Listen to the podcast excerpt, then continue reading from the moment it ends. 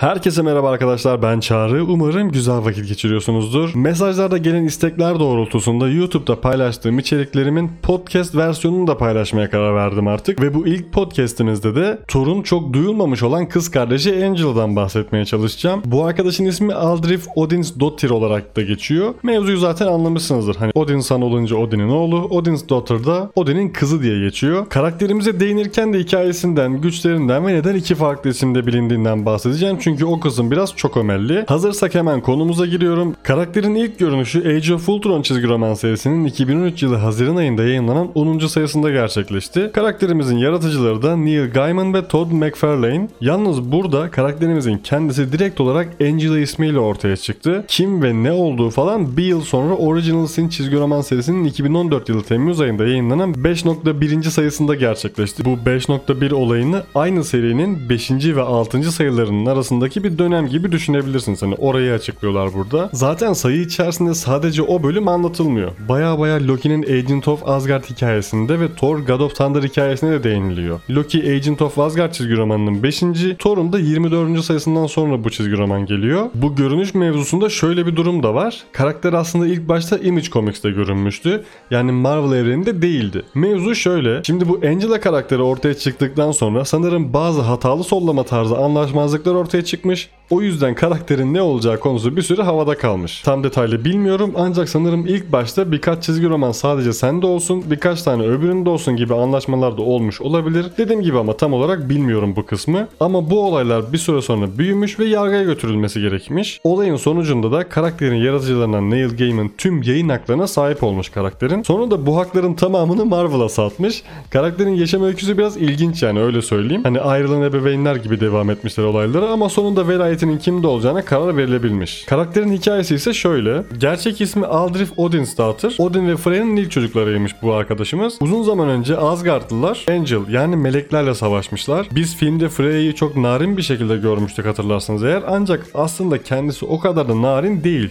Gayet Odin'le birlikte yan yana savaşan bir karakter kendisi. Bu savaştıkları sırada da bir tane Asgardlı da gelip kalede çocukların bulunduğu yere suikastçilerin, melekler tarafındaki suikastçilerin geçtiğini haber veriyor. Hemen oraya gitmek istiyorlar ancak düşman meleklerden bir tanesi zaten Odin ve Freya'nın ilk çocuğunu almışlar kucağına. Çocuğu elinde tutan melek elinde bir hançerle Odin'e teslim olması için tehdit ediyor. Hani ya senin varisin ölecek ya da pes edeceksin. Bunu söyledikten sonra Odin ben şantajla asla teslim olmam Asgard'ın onuru asla satın alınamaz deyip atara atar yapıyor. Melek de madem öyle diyor ve elindeki hançeri direkt bebeğe saplıyor. Bu olayın ardından Odin o kadar sinirleniyor ki öfkesiyle ortaya çıkan yıldırımlarla hem o melekleri yakmaya başlamış hem de onların gemilerine dev bir saldırı yapmış. Ancak bu yapılan her şey artık boşa. Çünkü o bebeği yani Angela ya da direkt gerçek ismiyle Aldriff'i bıçaklayan baş melek çoktan kaçıp gitmiş bile. Odin o saatten sonra her şeyi yakmış ancak iş işten tamamen geçmiş bir kere. Küçük kızın cansız bedenini bile bırakmamışlar ki cenaze yapabilsin Freya. Kadının anlattığına göre o saatten sonra meleklerin bulunduğu diyarla barış yapmak mümkün değilmiş. Odin'in öfkesi hiçbir şekilde dinmemiş ve bu öfkeden sonra da meleklerin bulunduğu o diyarı yani 10. boyutu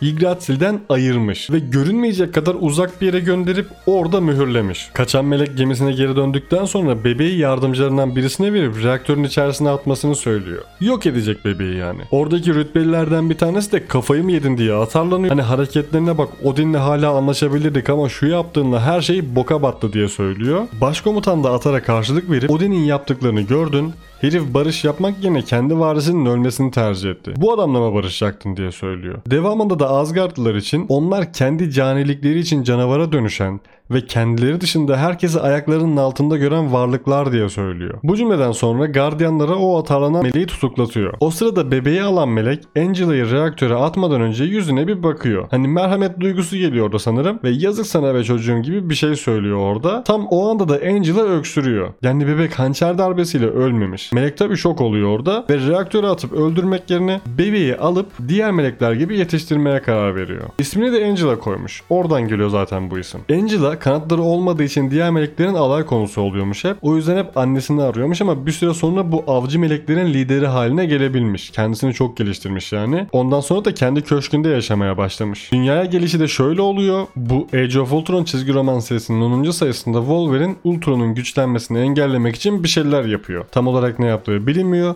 Ancak bu yaptığı şey uzay zaman sürekliliğini bir şekilde etkiliyor. Sonucundaysa Angela meleklerin olduğu diyardan çekilip dünyanın bulunduğu evrene gelmiş. Geldiği yerse galaksinin koruyucularının yanı başı falan. Angela geldiği gibi bir şok yaşıyor. Hani ne işim var benim burada diye düşünüyor. Sonrasında da bu sorulara direkt sinirlenip beni siz mi getirdiniz lan buraya diye düşünüp galaksinin koruyucularına saldırıyor. Çünkü yuvası dediği boyuttan çekip çıkarılmış. Hatta kavgalarını da Watcher izliyor orada. Ayrıca Tony Stark da o sırada galaksinin koruyucuları ekibine katılmış.